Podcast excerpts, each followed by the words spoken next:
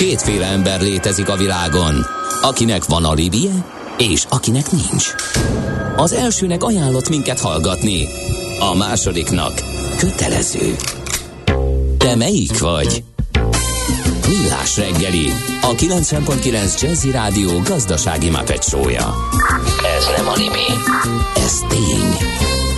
A műsor főtámogatója a Schiller Flotta Kft.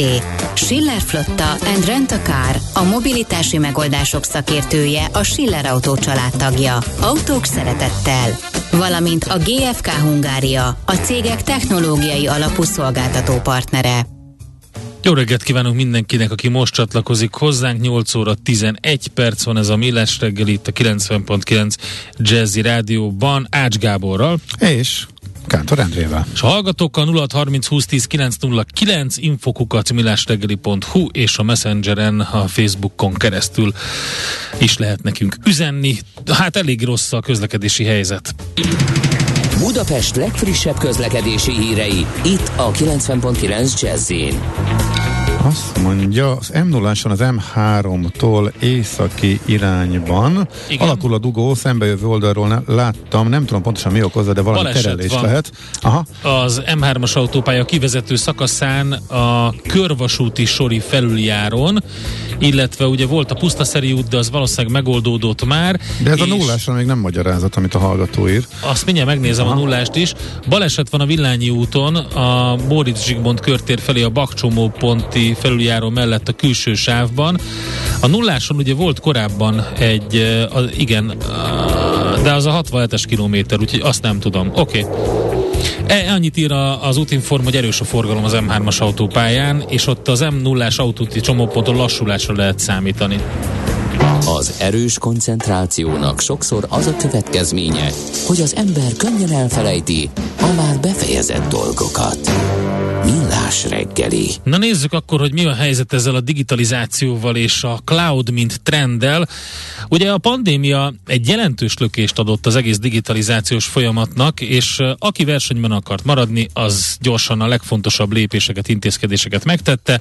Ez azonban arra volt elég csak, hogy hát tűzoltásra lényegében. Most már ugye az első karantén után két évvel látjuk, hogy a tudatos építkezés is elindult a cégeknél. Béres Andrással beszélgetünk a T-Systems Portfolio Management csapat vezetőjével. Jó reggelt kívánunk, szervusz! Sziasztok, jó reggelt!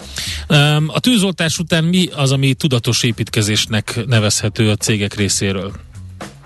Igen, ahogy elmondtátok, a felhőbe költözési láz megtörtént itt a Covid időszaka alatt, azonban a pandémia után csillapodni látszik ez a ez a e, tudatos költözés, e, és most inkább tervezik az ügyfelek, hogy mire van szükségük, és ehhez mérten e, próbálják meg kialakítani az igényeiket. Egyértelmű trend egyébként a hibrid felhő, és az nagyon fontos, hogy a vállalatok gyors alkalmazkodó képességre és reziliens szervezet kialakítására kell, hogy törekedjenek. Ezt egyébként ugye a felhő alapú megoldások, annak rugalmassága és skálázhatósága miatt kellően tudják támogatni. A tudatos tervezés egyébként azért van szükség, mert nem mindegy, hogy helyben, nyilvános vagy privát felhő megoldást választanak az ügyfelek. Ezek mit jelentenek? Vagy mi a különbség? Aha. A, a, helyi, a helyi az azt jelenti, hogy, hogy helyben van az infrastruktúra, az informatika, ez főleg azon cégeknél, ahol van egy, egy, egy jelentős IT szakember állomány náluk javasolt, míg a nyilvános felhő az ez egy olyan megoldás, ami, ami elérhető kvázi bármely cég számára, a privát felhő pedig egy szolgáltató által az ügyfél számára dedikáltan kialakított felhős infrastruktúra, hogy ez a három között a jelentős különbség, és a hibrid felhő pedig ezeknek valamilyen mixe. Oké, okay, um, fontos az, hogy mire um, szeretné használni a felhőt, ha már eleve nyitott arra, hogy ezt a szolgáltatást használja, de tényleg mennyire nyitottak? Tényleg igaz az, hogy, hogy annyira beindította a versenyt a, a, a pandémia, hogy mindenki belátja, hogy valamilyen szinten ezt alkalmazni kell, vagy ezért még ragaszkodnak a... Hát azért itt most látok egy ilyen, a cégek fele még idegenkedik Na ezt... dolgot, és egy felmérésben, úgyhogy Hol tartunk? Igen, ez, ez így van, a cégek fele még idegenkedik, de azért az igaz, hogy a pandémia az egész digitalizációnak és a felhőnek azért adott egy lökést. Én azt gondolom, hogy a legnagyobb különbség talán a felfogásban van, mint korábban a felhő csak egy új típusú működési módként tekintettek az ügyfelek, most már mint üzleti modellre gondolnak, és mire gondolok itt konkrétan? Skálázható a felhő, tervezhetőek a költségek, használható a számlázás, amit a leginkább előnként szoktak kihangsúlyozni a felhőnél, hogy azért fizet az ügyfél, amit valóban használ, és nem a csúcsra kell tervezni ugye az informatikát. Korlátlanul elérhető, ugye ez a pandémia ezért is adott neki egy nagy lökést, hiszen ugye a, a dolgozóknak otthonról kellett végezniük a munkát, és, és ezt egy felhős környezettel sokkal könnyebben meg tudják valósítani. Azért azt el kell mondani, ugyan mentáltak, hogy a fele idegenkedik, de azért ez a régiós átlagnak megfelel, ahogy a, a hazai felhős piac alakul. 2020-ban ugye még nincsenek 21-es adatok, 2020-ban 94 milliárd forintos volt ez a, ez a felhőpiac, aminek egyébként a jelentős része közel 88%-a a nyilvános felhőszolgáltásokat jelentette, és azon belül is a legnagyobb arányban természetesen a, a szoftver, mint szolgáltatások hozták a legnagyobb bevételt. Itt egyébként a kommunikációs, kollaborációs megoldásokra kell gondolni, de a CRM és a válaszjelentési megoldások is egyre nagyobb számban vannak jelen mi a, az ügyfeleknek. Mi a cégek legfőbb félelme? Miért idegenkednek, illetve mi erre a megnyugtató válasz? Hát általában a, az adatoknak a, a biztonságos tárolása, vagy, vagy esetleg országon kívüli elhelyezése az, amit, ami miatt aggódnak, de erre is vannak már megfelelő technológiai válaszok. Elérhetőek például a nyilvános felhőszolgáltatások kvázi hazai adatközpontból is, tehát nem kell aggódni azért, hogy az adatok elhagyják az országhatárt. Ez egyik, a másik pedig, a, ami, amiért aggódni szoktak, az a szolgáltató függés. Nagyon sokan attól félnek, hogyha egy felhőszolgáltatót választanak, akkor, akkor teljesen kiteszik magukat a, a szolgáltatói kénye kedvének, de valójában ez nem teljesen így van, hiszen a szerződésben megfelelő garanciák állnak arra az ügyfelek rendelkezésére, hogy biztosítsák a, az üzletmenetet, illetve hogyha valaki váltani szeretne, akkor, akkor a szerződésben erre is találnak garanciákat, hát, hogy hogyan tudnak elköltözni. Egy hallgató kapásból írta is a félelmét, azt mondja, a felhő valójában óceán, semmiből jött elő, egy nem várt, de nem kicsi rizikó, a kábelek tenger alatti elvágásával megbénítható a világháló. Okay. De, de most komolyan, hát te figyelj, Na, nagyon, teljesen... nagyon abszolút valid, és szerintem örült neki a, a kedves alanyunk, hogy ezt megkapta, ezt a kérdést. András? De Igen, gondolom, hogy találkoz, találkoztok, nem?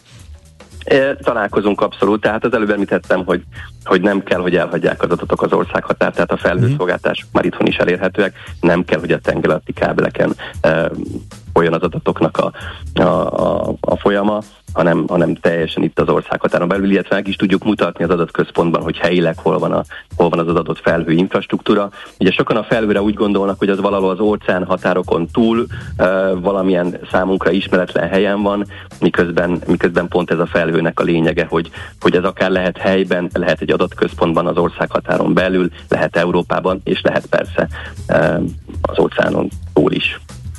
Ez teljesen az ügyfélre van bízva, hogy ő, hogy ő mit választ. Uh-huh, Oké, okay. tehát nagyjából az látszik, a nyitottság megvan, de azért még ott van a félelem is, tehát igazából lesz kell ezek szerint a Igen, de, de azt gondolom, hogy a szolgáltatók és a szakemberek eh, ezeket a félelmeket az elmúlt években azért tudták eh, eh, minimalizálni vagy csökkenteni, illetve, hogy, ahogy említettem, a pandémia azért adott egy jelentős lökést ennek, hiszen azok azon cégek, uh-huh. amelyek nem rendelkeztek ezekkel a felhős megoldásokkal, sokkal nehezebb helyzetben voltak, amikor, amikor otthonról kellett dolgozni. Tudnak-e a cégek költség hatékonysággal Számolni. Számolni, igen, igen, igen. Vagy hogy igen, ha mondjuk a szolgáltatók részéről tudnak ezzel érvelni a felhő Igen, igen, igen. Hát itt szóba kerültek az energiaárak, mondanom sem kell, hogy sokkal gazdaságosabb és mérethatékonyabb egy, egy szolgáltatótól igénybe venni a, az infrastruktúrát, hiszen, hiszen az ő adatközpontjában a, a méret hatékonyság miatt ezek a költségek ezek eloszlanak. Említettem a használat alapú számlázást, tehát nem ugye a korábbi felfogáshoz képest, amikor, amikor egy infrastruktúrát a legnagyobb használatra kellett tervezni, független attól, hogy átlagban egyébként lehet, hogy a felét sem használták ki az infrastruktúrának. A felhőnél ez nincs így, a felhőnél valójában azért fizetünk, amit használunk, és hogy ez hónapról hónapra változhat. Tehát, hogyha van egy csúcs az üzletmenetben, akkor, akkor rugalmasan tud illeszkedni ehhez az informatikai környezet, illetve ha visszatér az átlagos használatra, akkor sem kell továbbra fizetni tovább fizetni azt a maximalizált költséget.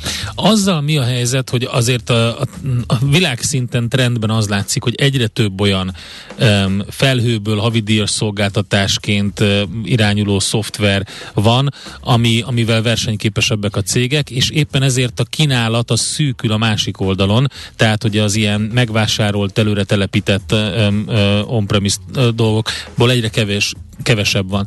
És emiatt aztán akik ugye ragaszkodtak a, az utóbbihoz, ők egy kicsit kiszorulnak a, abból a versenyből is, hogy, hogy a válogatni is nehezebb lesz azok közül, a szolgáltatások közül, amit kínál a piac. Ez valóban így van. Az én előrejelzésem egyébként az, hogy a jövőben a legtöbb szolgáltás cloud alapú lesz. Ma még azért az átmenetet látjuk ugye a helyi vagy föld, földi megoldások is a cloud között, de azt gondolom, hogy a kínálati oldalon a, a gyártók, vendorok teljes egészében át fognak állni a cloud stratégiára és üzleti modellre, és ez mind, mind vertikálisan, mind horizontálisan jellemző, tehát mind iparági mélységekben, mint, mint, mint a horizontális szolgáltatások tekintetében így van.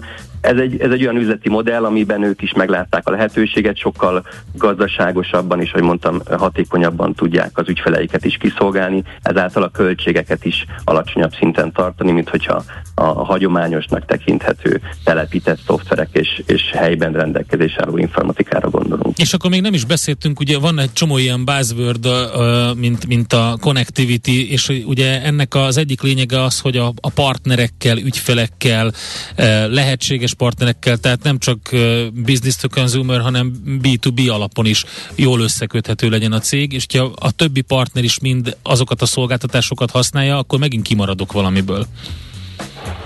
Így van, a, ugye a konnektivitás az elengedhetetlen része a felhőnek, hiszen valahogy el kell érni ezeket a távolba lévő e, akár alkalmazásokat, akár, akár infrastruktúrákat, és való igaz, hogy ha, ha ezekből egy, egy vállalat kimarad ezekből a kapcsolatokból, akkor, akkor egy picit, picit e, versenyhátrányba kerül azokhoz képest, akik, akik ezt, a, ezt a technológiát már elkezdték használni. Egyébként az például igaz, hogy a startupok majdnem minden esetben rögtön felhő alapon kezdik, hiszen így sokkal jobban tudnak alkalmazkodni az ő dinamikus és rugalmas üzleti modelljeikhez. Hogyan lehet egy ilyen stratégiát elkezdeni? Mondjuk vázoljunk fel egy olyan céget, aki, aki jól menő magyar KKV, meg volt eddig a, mondjuk a pandémia előtti időszakról beszélünk, mert sok mindent átírt, de mondjuk meg volt egy jó ügyfélköre, volt egy stratégiája, tudta, hogy mit akar csinálni, hogy akar növekedni, és most, most azon elkezdett azon gondolkodni, hogy hát itt azért érdemes lenne valahogy átszabni ezt a digitalizációs elképzelést, mert ez nem olyan nagy humbug, mint előtte gondoltuk. Mit, mit érdemes neki először figyelembe venni? Én azt gondolom, hogy érdemes szakértő szolgáltatóhoz fordulni. Nagyon nem mindegy, ahogy, ahogy mondtad, hogy mivel kezdünk. Itt általában mi ezt egy ilyen utazásnak, utazásként tekintünk erre. Fontos, hogy olyan, olyan felhőadaptációs keretrendszert használunk, amelyben végigkövetjük az ügyfél jelenlegi környezetét, és egy olyan javaslatot teszünk számára, amelyben a legkönnyebben tud ebbe, a, ebbe az új felhős modellbe átállni. Általában egyébként az szokott a lejellemző lenni, hogy, hogy az irodai alkalmazásokat eh, rakják ki a felhőben. Ez, ez, ez ma már szerintem teljesen elfogadott, de ez igaz a, a kommunikációs, kollaborációs megoldásokra is, és ezt követően pedig, pedig érdemes elgondolni, hogy mik azok, a, azok az infrastruktúrák, amelyek nem kritikusak, amelyeket eh, például nem használnak eh, minden áldott nap, amelyeket csak mondjuk tesztelésekre van szükség, akkor azokat is érdemes beköltöztetni a felhőbe, hiszen ahogy mondtam, használat alapú, és ha nem használjuk, akkor azért nem kell fizetni. Tehát ennek van egy, van egy, egy egy módszertana, amelyben, amelyben a szolgáltatók tudnak segíteni az ügyfélnek, és fontos, hogy föl tudjuk, föl kell mérni a jelenlegi infrastruktúrát és használatot, és az alapján meghatározni az első lépéseket, de ahogy mondtam, általában ez szokott az első lépés lenni, ez a, ez a legkönnyebben felhősíthető e, téma a vállalatok számára. Oké, okay, um, izgalmasan várjuk, hogy folytatást, hogy mennyire fog digitalizálódni a magyar vállalati szektor. Mondom, itt majd le lehet, mármint, hogy nem csak digitalizálódni, de ezt a felhőszolgáltatást és stratégiát hogyan alkalmazzák és mennyien. Itt igazából szerintem az izgalom a KKV szektoron van, mert a nagyvállalatok ugye a, a külföldi kitettségük miatt már előre haladottabbak, hogy a KKV szektor mit csinál, szerintem ezzel foglalkozunk még.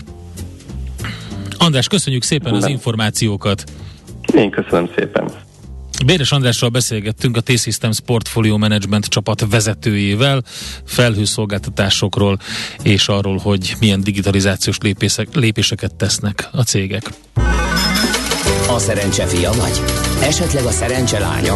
Hogy kiderüljön, másra nincs szükséged, mint a helyes válaszra. Játék következik. Minden nap a helyes megfejtés beküldők között kisorsolunk egy páros belépőt a Budapest arénában hétvégén megrendezendő Garden Expo kerti életmód kiállításra. Mai kérdésünk a következő. Mit jelent a mangálozás? A. Gyomírtás, B. Permetezés, vagy C. Grillezés? A helyes megfejtéseket ma délután 16 óráig várjuk a játékkukac jazzy.hu e-mail címre. Kedvezzem ma neked a szerencse! Miután a Leanderek kikerültek tegnap, úgyhogy most egy újabb jó kérdést uh, tudtunk adni. Megnéztem, hogy miért nincsen Eels koncert, az egész turnét törölték. Ők pont a február közepén döntöttek úgy, hogy bár javul a helyzet, de annyira bizonytalan még mindig, mármint a járványhelyzet, hogy egy egybe az egész európait e, kilőtték. Az érdekes, hogy aki még onnantól ezek egy kicsit kivárt, az meg, még, az meg turnézik, mert utána kezdett el olyan gyorsan, meglepően gyorsan talán javulni a uh-huh. helyzet, meg e, vonták vissza a korlátozásokat a, az országok, e, hogy mások, akik tovább vártak a döntéssel, azok meg meg tudják csinálni, úgyhogy az ILS lemondta. E, 2023-ra Uh, Hú, hát akkor már... halasztották, viszont az összes dátum fönn van a Budapesti ebben nincsen, úgyhogy még simán lehet, hogy hogy azért nem volt akkora eladás, hogy Aha. ennek apropó, nem, ezt nem tudjuk. Minden esetre Bécs lesz, úgyhogy ha Akkor valaki, már csak valaki majd meg akarja Gary nézni, Clark Jr. Menthet meg minket. Majd júliusban a Budapest Parkban. Ez nagyon nagyon jó gitáros, énekes pacákról. Sokan azt mondták, hogy az új Jimi Hendrix, de ez nem teljesen igaz, mert nem, nem sokkal, sokkal változatosabb a stílusa, vagy nem vált, ki más, más egy kicsit, de van benne valami egyébként. Szóval Gary, Gary Clark Jr. az egy ilyen, egy ilyen rejtett kis mm-hmm. gyöngyszem ott a nyári, Aha. júliusi Aha. koncertkavalkádban. Na hát ilyenkor szoktunk elindulni a lazulás irányába pénteken nagyjából fél kilenc körül szoktuk lezárni a de most a témákat, de most, most még azért kőkemény az infláció, ahogyan a jegybankból látják, úgyhogy maradjatok mindenképpen velünk, Balatoni Andrást várjuk majd a, stúdióba, akivel átbeszéljük a jelenlegi helyzetet, annak a nehézséget, illetve a, a kilátásokat is. Műsorunkban termék megjelenítést hallhattak. A Millás reggelit nem csak hallgatni, de nézni is lehet. millásreggeli.hu Aranyköpés a Millás reggeliben. Mindenre van egy idézetünk. Ez megspórolja az eredeti gondolatokat. De nem mind arany, ami fényli. Lehet kedvező körülmények közt gyémánt is. Elton John 75 éves, ez elég szép kerek évforduló, úgyhogy egy idézet tőle. Mindig is szerettem volna szétverni valakinek a fején egy gitárt. De zongorával sajnos nem tudtam megcsinálni, mondta. Nem jellemző rá egyébként az ilyen kirohanás, de de, de ez vicces beszólás. De volt, voltak, voltak rossz uh, időszakai. Nagyon jó sikerült szerintem a Rocketman, bár nyilván csak egy pici Még részletét nem tudta Aha. megmutatni az életének, de vannak benne olyan, um, bár én nem vagyok nagy Elton John rajongó, de vannak benne én olyan sem. jelenetek, ahol, ahol nagyon inspiráló volt az, ami, ami történt. Tehát nagyon, amikor elemelkedik a földről az ongorázás közben, az óriási az a rész, és van egy-két olyan szám szerintem, ami, ami, ami tényleg nagyon, uh, amiben tényleg nagyon nagyot alkotott, de hát ő nem csak ő, természetesen egy szerzőpárosról van szó az ő neve alatt, úgyhogy Elton John 75 éves. Aranyköpés hangzott el a millás reggeliben. Ne feledd, tanulni ezüst, megjegyezni arany. A zseblámpák nem túl gyakran röpködnek maguktól. Millás reggeli. Mármint, hogyha keressük a fényt a sötétben. Igen, és ismét egy olyan zene szólt, amely zenekar Budapestre volt hivatalos, illetve lesz is, de koncertet halasztottak, a Novel Wag, hogy mondják? Vág. Aha. Igen, így, jó. Itt sajnos az egyik alapító zenész halála volt az ok, ami miatt el kellett tolni, de ha jól emlik, akkor majd ősszel, ősszel azért lesz nyilván változó felállással, ők majd akkor jönnek Budapestre. Na térjünk rá az inflációra. Miért szállt el ennyire az infláció, és mit tehet a Magyar Nemzeti Bank? Itt van velünk a stúdióban Balatoni András, a Magyar Nemzeti Bank közgazdasági előrejelzés és elemzés igazgatóságának vezetője. Jó reggelt, szervusz! Jó reggelt, szervusztok, köszöntöm a kedves hallgatókat. Te egész nap elemezgettek? Igen. Erre, erre, illetve előrejelzünk, mert és ugye elemzés és előrejelzés. És az inflációs jelentés is egy ilyen valami. Egy ilyen valami, pontosan, amiben elemzések és előrejelzések vannak a hazai makrogazdaságra vonatkozóan. Nagyon jól látod. És azon kívül mit csinál? Mármint, hogy az inflációs jelentés az egy olyan kézzelfogható dolog, amit lát minden negyed évben látunk, és a piac is nagyon várja, ez alapján eh, hoz eh, monetáris politikai döntéseket a monetáris tanács is, eh, de hogy azon túl, tehát az, az ő munkájukat támogatjátok, ez így van. Ez Tehát minden, mindenféle, mindenféle makrogazdasági kérdés, ami a monetáris tanácsot érdekli, vagy a döntéshozókat érdekli, uh-huh. vagy kell nekik egy szép prezentáció, meg akarnak vizsgálni bizonyos tényezőket, akkor minket hívnak először, de különben a, egy, a Magyar Nemzeti Banknak szerintem évente több mint 40 jelentése van. Aha. Ebbe azért jó részt mi is besegítünk, tehát a makrogazdasági részeket azok minden jelentésnél mi visszük. Más jegybankoknál ez megáll ilyen 4-5-6-nál, tehát közel tízszeres a jelentés mennyiség, amit mi évente produkálunk, és most a fenntarthatósági jelentés. Miért van ez, miért? Hát nagyon szorgalmasak vagyunk, és igyek, igy, igy, igyekszünk megfelelni azoknak a magas elvárásoknak, amit a társadalom meg a vezetőink támasztanak az irányunkba. Tehát mi csak a legjobbra törekszünk, és hát igyekszünk, igyekszünk mindent okay. kicsavarni az adatokból, illetve az Nem, ez azért érdekes, most... jó, hogy a Gábor kérdezte, mert azért nagyon sok automatizmus van már, ugye rengeteg, tehát annyira adat jön be, hogy ezt egyébként nektek is, mint, mint elemzőknek is baromi nehéz feldolgozni. Nyilván ugye a döntéshozóknál minél több uh, csatornából folynak be inputok, annál jobb nekik, de azért azt el tudom képzelni, hogy, hogy, ez, hogy a sok automatizmus mellett kellenek ott a, a humán humán, humán interfészek, hogy tolmácsolják helyesen az adatokat. Hát igen, az adatból nagyon fontos, hogy információt állítsunk elő. Uh-huh. Tehát ugye van egy, van egy adatdömping valóban, de abból kiválasztani azokat, amik érdemben meghatározzák azt, hogy milyen lesz a makrogazdasági pálya, vagy az inflációs, inflációs pálya, ami, ami, ami, ami vár, vár ránk, vagy Magyarországra. Szerintem oda egyelőre én még nem láttam olyan mesterséges intelligenciát. Van különben mesterséges intelligencia előrejelzésünk is, tehát mi készítettünk fejlesztettünk egy evolúciós algoritmust, akár mennyire furcsa, ami Aha. öntanuló módon szedegeti az adatokat és dobálja bele, és volt olyan horizont, ahol elkezdett minket megütni egy kicsit, akkor lecsömpült a szánk, de azért, de azért alapvetően még sakkozni nem kell vele, jó? Tehát, Aha. hogy még úgy visszakérdezni nem kell, hogy ez, az infláció az 8, de, de miért? Ugye, és ez a baj, hogy ehhez viszont mindenképpen kell a struktúra, mert mi sose állhatunk meg ott, mint mondjuk egy, én voltam banki elemző is. Hát sokat ott, beszélgetünk abban az időben, ott, igen. Ott, ott, ott, egy picit abból a szempontból egyszerűbb az ember élete, hogy mond egy, egy számot, az jó, nem jó. Itt, itt minden szálat, minden utolsó varga betűt el kell varni, és, és, és, és nem, nem elég ott megállni, hogy itt van egy prognózis, és tessék, ez, ez lesz a... De egyébként hányan vagytok, és vitatkoztok is ezen? Vagy hogy áll össze végül a kép? Hát ez természetesen minden intézményben vannak, eh, nagy intézményben vannak, eh, eh, vannak viták, meg ellentétes gondolatok, de hát természetesen aztán kialakul egy intézményi álláspont, amit a többség képvisel, és akkor onnantól kezdve pedig azt, azt kommunikáljuk kifelé. Tehát nyilván ahányan vagyunk, annyi félét gondolunk, de győzködjük egymást. És megegyeztek. Így van. Hát, Ami egyre nehezebb egyébként, látva azt, hogy mármint előre jelezni egyre nehezebb. Tehát két évvel ezelőttig arról beszéltünk körülbelül, hogy, illetve az volt a furcsa, hogy van egy jó kis növekedés, van jókora bérkiáramlás, kereslet van, fogyasztás van, infláció ebből tankönyvileg lennie kellett volna, mégsem lett. Ugye akkor éveken keresztül ez volt a téma, hogy akkor meg miért nincsen.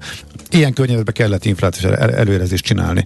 Most pedig, hát ha csak az elmúlt fél évet nézem, szeptemberben három és fél volt az idei várakozás, ami az inflációs jelentésben volt, eltelt három hónap lett belőle négy, nyolc vagy négy, nem emlékszem pontosan négy. Most pedig az átlaga egy széles sávra széthúzva eh, bőven nyolc fölött. Szóval itt valami nagyon izgalmasnak kellett történnie, valami nem, elő, nem előre láthatónak? Vagy? Hát ez nem, nem, nem nevezném business as usual hát, előrejelző körnek. Nagyon különleges helyzetben vagyunk. Hát, elnök úr különben már 2019-ben mondogatta, hogy a következő évtized teljesen más lesz, mint ami, mint ami az elmúlt évtized volt, és hát az élet őt igazolta. Ő különben azt mondta, már tényleg évek óta hangoztatja, hogy ez, ez az évtized, ez a 40-es éveknek és a 70-es éveknek a keveréke. A 40-es években háború volt, ugye, most sajnos megint évente ezt tapasztaljuk, és a 70-es években pedig elég magas infláció volt. Sajnos ezt is tapasztaljuk. Energiárobbanás. Így van, tehát és akkor azt, azt, azt számolgattam, hogy most egy forduló alatt annyi előrejelzési pályát csinálunk, mint, múlt, mint mondjuk a csendesebb időszakban egy év alatt amennyit megcsináltunk. Tehát, hogy Aha. folyamatosan változik természetesen ez a, ez a közeg, amiben nekünk ezeket az előrejelzéseket hmm. meg kell csinálnunk, nekünk ehhez alkalmazkodni kell, ez megfelelő rugalmasságot és sok vitát és sok Igen. beszélgetést. Ilyen kíván. már volt, hogy ennyire szét kellett húvni a, szét kellett húvni a sávot? Nem. Nem, tehát ez, ilyen, a, ez a valaha volt legbizonytalanabb előrejelzés akkor? E, nagyon nagy a bizonytalanság, és ráadásul ugye az inflációs sávról, hogyha beszélünk, ugye itt nagyon sok tényező egymásra rakódik. Ugye van is egy ábránk, ahol különböző színuszhullámok mm. egymást erősítik. Tehát ugye először Ugye azt mondtuk egy éve, hogy hát van egy újranyitása a gazdaságnak, de hát, hát ez egy egyszeri jelenség. Aztán utána jött egy őrületes nyersanyag áremelkedés, ez tavaly, e, e, tavaly ősz folyamán következett be. Jó, de hát az, ez de is meg elő, elő, előtte még volt egy kínálati sok, illetve az ellátási láncok megszakadása. Az ellátási láncok, így van, ez is tavaly őszre tettem volna, de Aha. nagyjából ugye folyamatos. És akkor erre még jön egy élelmiszerások, ugye ez az idei év eleje, tavalyi év vége, ez akkor már megjelent, és erre és jött a háború.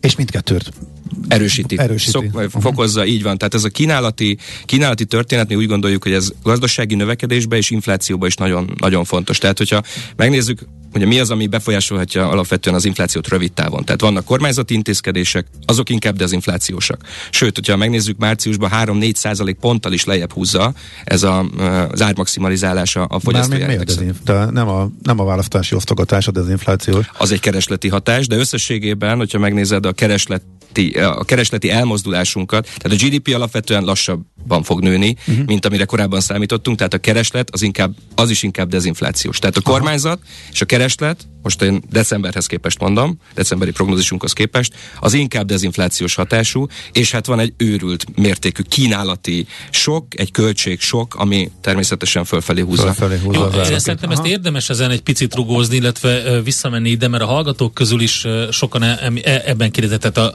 tehát van, egy, van egy nagyon erős geopolitikai, van egy nagyon erős globális piaci hatás, ami Magyarországra is begyűrűzik. És van egy hazai tehát egy, egy hungarikum, vagy egy, ami csak ránk jellemző. De nincs. Bocs, hogy szabadba vágok. Na nincs. ezt kérdezem, hogy, hogy, hogy van-e, vagy nincs?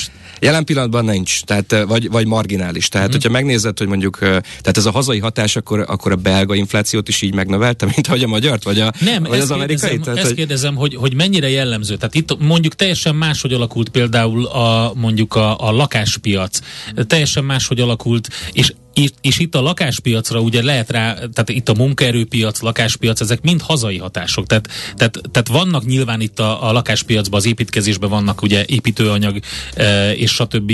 E, áremelkedést okozó e, hatások, de azért van olyan, ami, ami, ami másra nem, más országra nem jellemző. Más e... támogatási rendszer van. M, e, máshogy alakult az elmúlt tíz évben a lakáspiac. Szerintem a, szerintem a Bandi azt mondja, hogy itt már azért elővetesen volt olyan keresletérénkítés, illetve akkor is pörget vele a gazdaság, amikor már az ment magától. Tehát, hogy azokban az országokban erősebb a, az infláció, illetve küzdenek ellene a jegybankok, talán kénytelenek küzdeni jobban, ahol mondjuk akkor is pörgették a gazdaságot, amikor az már amúgy is pörgött. Tehát, ahol mondjuk nálunk is azért ez a útról az a monetáris politika, az megágya volt neki. nem tudhattuk, hogy utána milyen sokkok jönnek, de hogy ez így, ha az alaphelyzetben már korábban beindult nálunk az infláció, akkor erre könnyebben rárakódik a külső hatás, nem? No, nagyon sok kérdést feltettek okay, meg, úgyhogy imádom, imádom ezt, hogy okay, itt, itt ilyen, ilyen sok, sokra lehet egyszerre válaszolni. Tehát a, a, az infláció emelkedésében 80 kötője 90 százalék nemzetközi jelenség.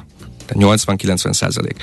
Azok a tényezőknek az ára emelkedett nagyon markánsan Magyarországon is, de Lengyelországban is, Csehországban is, Belgium, eh, balti országokban ugye kétszámjegyű infláció van, amik alapvetően ezzel a termelési lánccal, kínálati tényezőkkel állnak összefüggésben. Tehát és ez ráadásul a világ minden pontján ugyanúgy drágul a, a fülhallgató, ami a fejedem van, vagy a mikrofon, amiben beszélek, tehát sajnos ezek a kínálati hatások, ezek, ezek megjelennek. Megjelennek a nagyon sok esetben az energiaárak is Magyarországon, Magyarországon ugye közvet, közvetett energiaár hatások Ország vannak a szintjén pont ugyanannyira, csak hogy egy rezsicsökkentés, tehát hogy most éppen az országon belül hogy oszlik el, hogy a lakosság fizeti ki direktbe, vagy az adóján keresztül, ez a különbség, nem? Ez egy nagyon fontos különbség, azonban, hogy mondjam, tehát az, hogy van egy cserearányváltozásunk, ugye most erről beszélt, hogy makrogazdasági szinten uh-huh. többet fizetünk az importért, az a cserearányunkat rontja. Igen. Fontos ugyanakkor azt is hangsúlyozni, hogy nagyon sok más alkalmazkodási csatorna van, ami ezt a cserearány változást ezt enyhíteni tudja. Például? Tehát például, hogy kevesebbet fogyasztunk. Uh-huh. Akkor kevesebbet importálunk. Sajnos kevesebbet fogunk beruházni, mint amire korábban számítottunk. Kevesebb import. Okay. Hogyha javulhat mondjuk a, ezért az energiahatékonyság. Ezért konyulnak a növekedési várakozások. Így van, tehát igazából itt a két szélső eset. Az egyik az, amikor én ugyanannyit fogok fogyasztani volumenben, csak drágábban. Abban az esetben ugye az azt jelenti, hogy a, a, a, GDP növekedés nem érinti ez a cserearányromlás, viszont teljes egészében lecsapódik a folyófizetési mérlegben. Ha viszont azt mondom, hogy én egy forinttal több sem fogok többet fizetni azokért a dolgokért, amiket amúgy is megvennék, csak mondjuk kevesebbet veszek meg belőlük, akkor az azt jelenti, hogy a reálgazdasági költség jelentős, viszont a folyófizetési mérleg hatás az meg, az meg negligálható. Tehát itt ez a két szélsőség, e között van gyakorlatilag a mi makrogazdasági pályánk is, tehát az látszik, hogy persze a, a növekedési várakozásaink lejjebb jöttek, de azért azt viszont fontos hangsúlyozni, hogy a magyar gazdaságnak a növekedési fundamentumai azok kifejezetten jók. Tehát, hogyha megnézzük a tavalyi évi 7,1%-os növekedést, és én tudom, hogy előtte recesszió volt, de még akkor is az elmúlt 60-70 évnek a leggyorsabb kilábalását regisztrálhattuk Magyarországon. Tehát a leghamarabb értük el a válság előtti szintet, nagyon közel voltunk a válság előtti trendhez. Uh-huh. Magas a beruházási ráta, alacsony a munkanélküliségi ráta. Tehát ez mind-mind azt mondatja velünk, beszélünk, hogy alapvetően jók a növekedési fundamentumok. Természetesen ez a, ez a bizonytalanság, meg ez a kockázat, ami a, a, ezzel az orosz-ukrán helyzettel ugye megjelent, ugye amellett, hogy humanitárius krízis is, meg hát egy, egy geopolitikailag egy elképesztően feszült helyzet, de amellett természetesen uh-huh. a reálgazdasági döntéseket uh-huh. is érdemben Most picit elteveztünk ugye a, a, a makrogazdasági, bővebb makrogazdasági témákra, nem csak inflációra. Nem tudom, hogy mindenre sikerült válaszolni, amit feltettünk itt az előbben, mert ugye volt itt egy szerintem lehet, hogy eltérültünk, de beszéljünk akkor ezekről is, mert talán ez érdekli a, a, a hallgatókat, fogyasztókat, a háztartásban élőket. Tehát ugye e, az infláció kapcsán ugye már sokkal korábban a, az érezhető infláció volt az, ami a, a lakosság számára e, megjelent. Tehát nem a, az, a KSH adat, nem az, ami, ami, amit kapott számot, hanem az, hogy ő mit érzett a bevásárlás közben. Ez mindig sokkal magasabb volt, mint amit egyébként nyilván a KSH közölt. Ez nagyon nehéz megmagyarázni egy vásárlónak. Nem, nem annyira nehéz különben. Van, vannak ne, erre, akkor nehéz elfogadnia. Van, vannak erre különben kutatások, és azt szokták mondani, hogy a, az emberek azokat a termékeket és szolgáltatásokat, amiket sűrűn vásárolnak, azokat jellemzően túlsúlyozzák, amikor a saját érz, érzékelt vagy, vagy várt inflációjukat kérdezik meg. Uh-huh. Most csendben megjegyzem, hogy milyen termékeknek az ára került befagyasztásra az elmúlt időszakban, vagy történt hatósági árintézkedés. Tehát pont azok a termékek, amik ugye az alapvető élelmiszerek, amik, eh, amiket sűrűn vásárolunk, tehát ezért is mondjuk, hogy ennek lehet egy, van ugye egy közvetlen hatása is az inflációra, ami különben nem is annyira kevés, hogyha figyelembe veszük jelen pillanatban a, a, az, az olajárakat. Hát Azonban az, ennek... az olaj már dupla lenne, azt mondták éppen tegnap a spárnál, hogyha nincs befagyasztva, nem lenne befagyasztva. Így van, de én arra akarom felhívni a figyelmet, hogy ennek lehet egyfajta pszichológiai ja, hatása. Bocsánat, ez egy olajról beszéltem. Igen, igen, nem a, nem a, én is ezen gondolkodtam, hogy hirtelen gázolaj, csak, vagy csak, hogy, csak hogy tiszta legyen, igen, igen. De, Árbefagyasztás. Szóval van egy, van egy olyan költségtényező, ami természetesen tehát, hogy mondjam, ez így is úgy is meg fog jelenni előbb-utóbb a gazdaságban, vannak ennek indirekt hatásai. A mi feladatunk úgy gondolom az, meg a gazdaságpolitikának a feladata az, hogy az az önmagát erősítő spirál, ami a inflációs spirálnak szokták hívni, az ne alakuljon ki, és azért a várakozásokat ügyesen kell menedzselni. És például ennek a várakozásoknak a menedzselése az, hogy itt beszélgetek veletek, és, és nem, elmondjuk. És nem alakult még ki? Nem meggyőződésünk, hogy nem. Tehát várakozások emelkednek, ezek reflektálódnak különben arra, hogy most bizony van egy inflációs hatás. Amikor ezek a nyers, amikor a nyersanyagár ciklus visszafordul, és megfelelően hiteles jegybanki lépésekkel és kormányzati uh-huh. lépésekkel e, sikerül az inflációt mérsékelni, akkor az inflációs várakozások is e, visszamehetnek. Tehát én, én azt mondom, hogy azt mondom, hogy dolgunk van, tehát ezt pontosan látjuk, hogy helyzet van inflációból. És nem csak azért van helyzet az inflációból, mert magas most a CPI, és, vagy a fogyasztói árindex, ugye, amit a KSH mér, és kilóg a, a sávunkból, hanem kezd kialakulni egy inflációs momentum. Kezd kialakulni. De ezt szeretném, és ezt mi nem szeretnénk hagyni. Mert ez az infláció, ami Magyarországon nem, megfigyelhető, ez mindenhol a világon majdnem pontosan így van, esetleg magasabb az infláció. Tehát, tehát azt mondod, még nem vagyunk ott, nem, nem. alakult ki. A másik Na, dolog, nagyon sok kritikát Uha, kapnak a jegy, bocsánat, a jegybankok, nem de nem csak a magyar, a magyar, az Amerika is ezt a behind the curve dolgot, dolgot kapják, hogy lemaradtak, hamarabb kellett volna, tehát hogy nem ment elébe ennek, késve követte.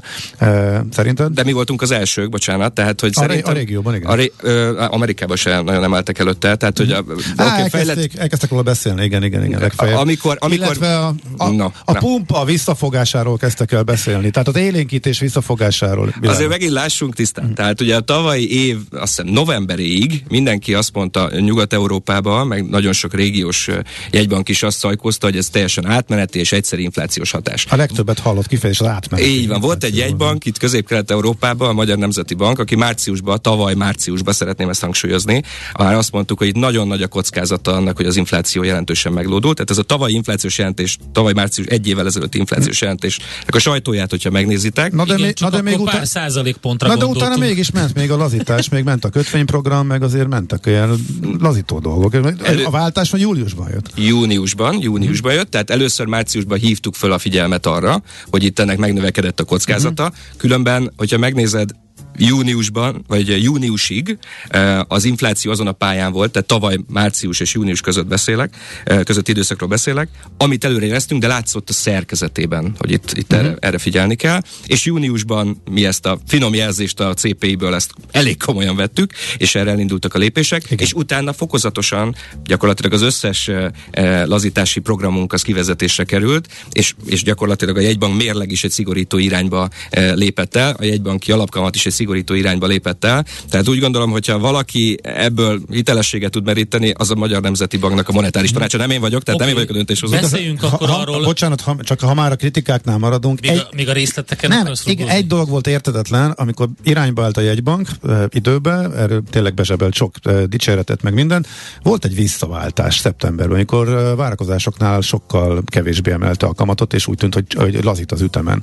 Ami látható kívülről nézve semmi nem indokolta ezt. Ez, ez, akkor ez, teljesen ez más volt szerintem a nemzetközi monetáris környezet. Tehát, hogyha megnézed, hogy akkor mit kommunikált a, a a lengyel jegybank, a cseh jegybank, a, az Európai Központi Bank vagy a Fed, eh, akkor ezt Kuti Zsolt kollégám nagyon alaposan megírta uh-huh. a mhm. portfolio.hu-n, akkor az egy racionális lépés volt. Természetesen utána, tehát közben jött azért egy nem tudom, ötszöröződése a gázáraknak, meg két és félszereződése a, a, az olajnak, és különben a nemzetközi monetáris politika is észrevette, hogy hát, hogy mondjam, azok, a, azok az átmeneti álmok, amik, amik, amik beringatta magát, azok hát inkább tartósaknak bizonyulnak, és nem álom, hanem a valóság, és hát sajnos ez az infláció velünk van, és azért tenni kell, hogy ezt, ezt, ezt visszakalapáljuk. Na pont ezt akartam, ide, ide menjünk tovább, jó? Tehát akkor ez azt jelenti, hogy, hogy, hogy komoly a kockázata annak, hogy tovább emelkedik az egész, milyen lépéseket tudtok tenni annak érdekében, hogy ezt a 90 száz, által 90 százalékos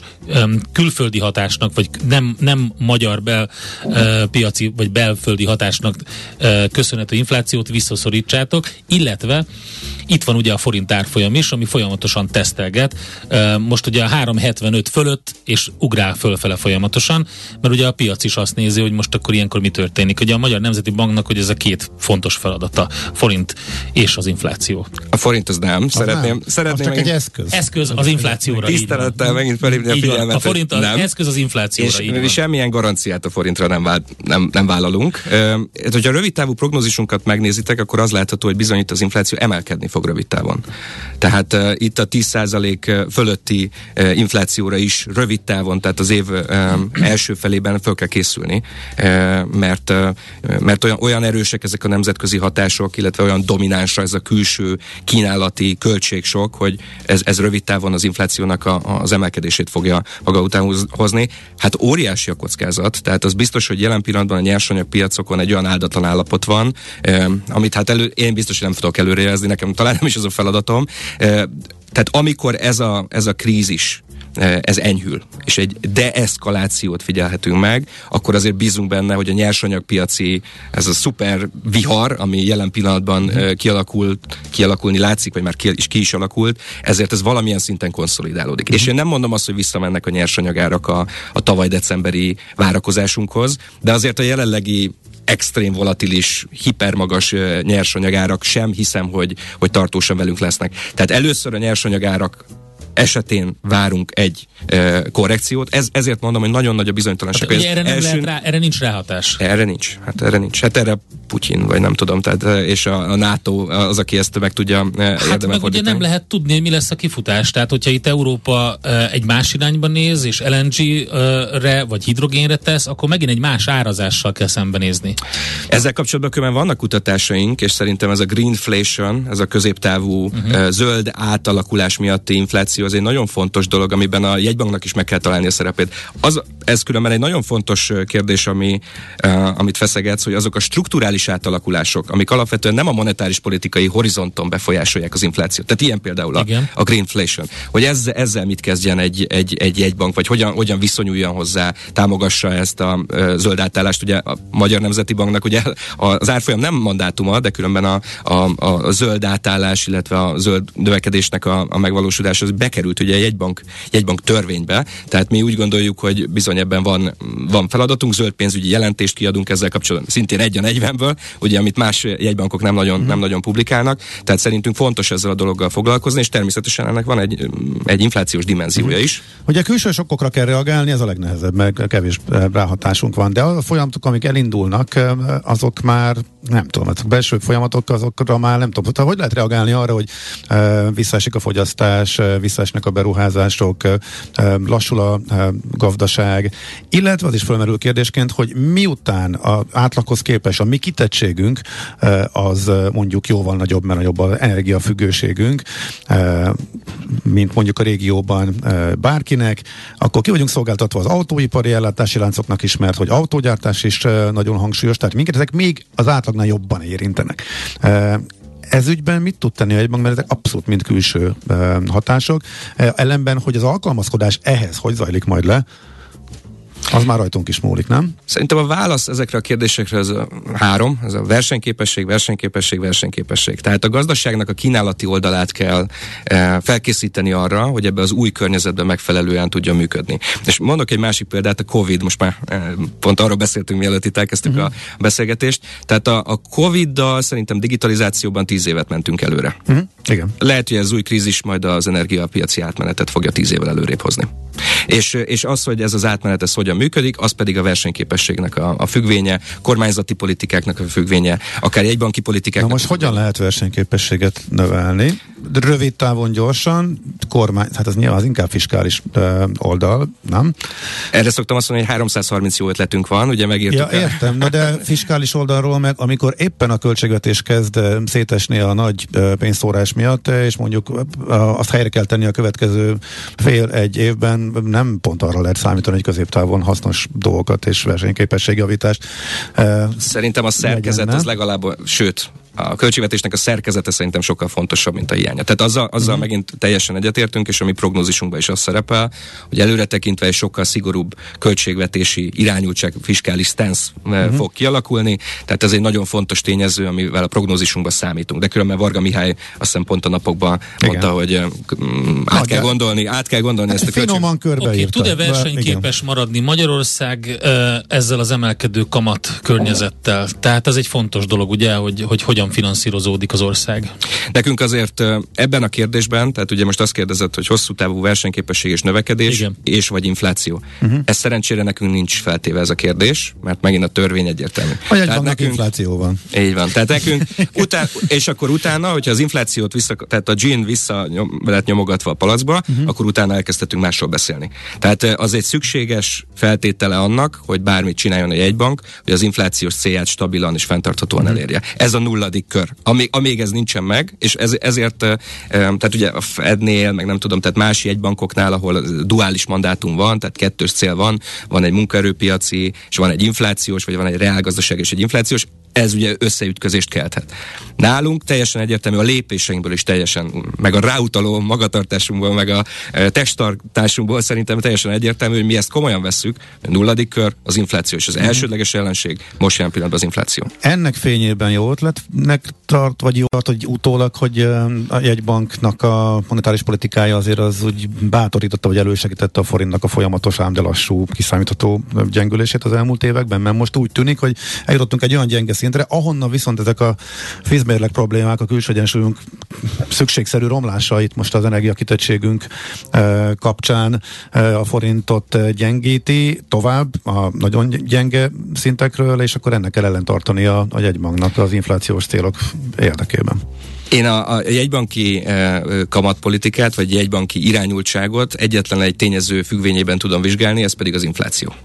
És ha megnézed, hogy 2017 és 2020 között a magyar átlagos infláció az kereken 3% volt, és volt azt hiszem összesen ez alatt a három év alatt, vagy azt hiszem, igen, három, három és fél év alatt talán három olyan hónap, amikor kilógtunk az inflációs sávból lefelé vagy fölfelé, akkor, akkor azt tudom mondani, hogy ez a monetáris irányultság, ez éppen megfelelő volt arra, hogy ezt, a, e, ezt az inflációs célunkat elérjük és megfelelően fenntartsuk. Tehát most nyilván az látható, hogy az infláció magasabb. Tehát most, lett, most lett hirtelen a forint.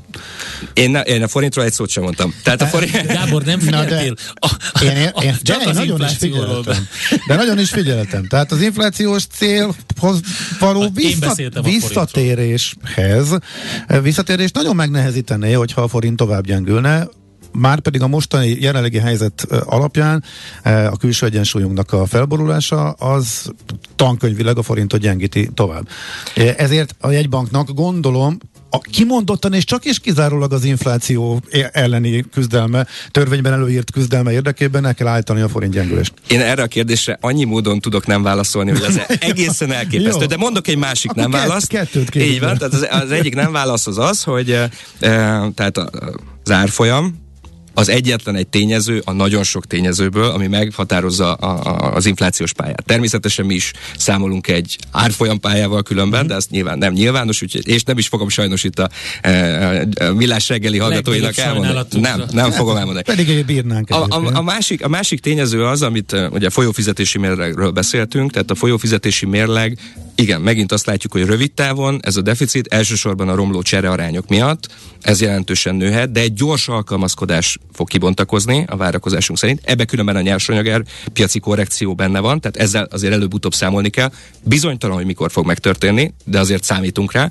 A másik pedig az, hogy a fiskális irányultság is azért javítja ezt a, ezt a fajta helyzetet. Tehát ugye ez már két olyan fontos tényező. Ez magyarul a választások után majd visszatérnek a... És C, azért azt se felejtsük el, hogy a magyar exportkapacitások, amik kiépültek az elmúlt időszakban, azért nem tudnak teljes kapacitással termelni, chiphiány, ellátási lánc problémák, itt ugye nagyon pici kell ahhoz sokszor, hogy beinduljon ismételten az ipari gépezet, és most csak a tavaly decemberre szeretném fölhívni a figyelmet, amikor mindenki nagyon temette a magyar ipart, meg a magyar növekedést, aztán mi lett decemberben, meg a, a feldolgozóipari beszerzési index all-time high volt tavaly decemberben, és a növekedése is all-time high volt decemberben, és januárban is köbben még átjött ez a jó dinamika. Tehát azt mondom, hogy az ipar azért nagyon erősen el tudja hirtelen rugni magát, és ez különben támogatja azt, hogy rendkívül mennyis, rendkívüli mennyiségű zöldmezős, friss tőkeállomány beruházás jön Magyarországra, és ez is majd az exportpiaci részesedésünket támogathatja. Tehát itt azért vannak ilyen egyszerű tényezők. Jó, oké, reméljük, hogy, hogy ez... Így tehát, legyen. A, igen,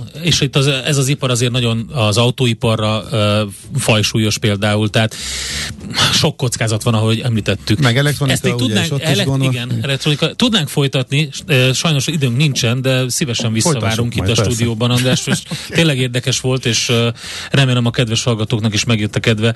Kérdezhetnek és hozzá is szólhatnak, majd a Facebook oldalunkon közé tesszük ezt a beszélgetést. Balatoni András volt itt a stúdióban, a Magyar Nemzeti Bank közgazdasági előrejelzés és elemzés igazgatóságának vezetője. Köszönjük szépen. Köszönöm szépen, itt lettem. Mi pedig megyünk tovább, és utazási rovatunkkal folytatjuk majd Taribolya hírei után. Műsorunkban termék megjelenítést hallhattak. Nézz is! Ne csak hallgass! millásreggeli.hu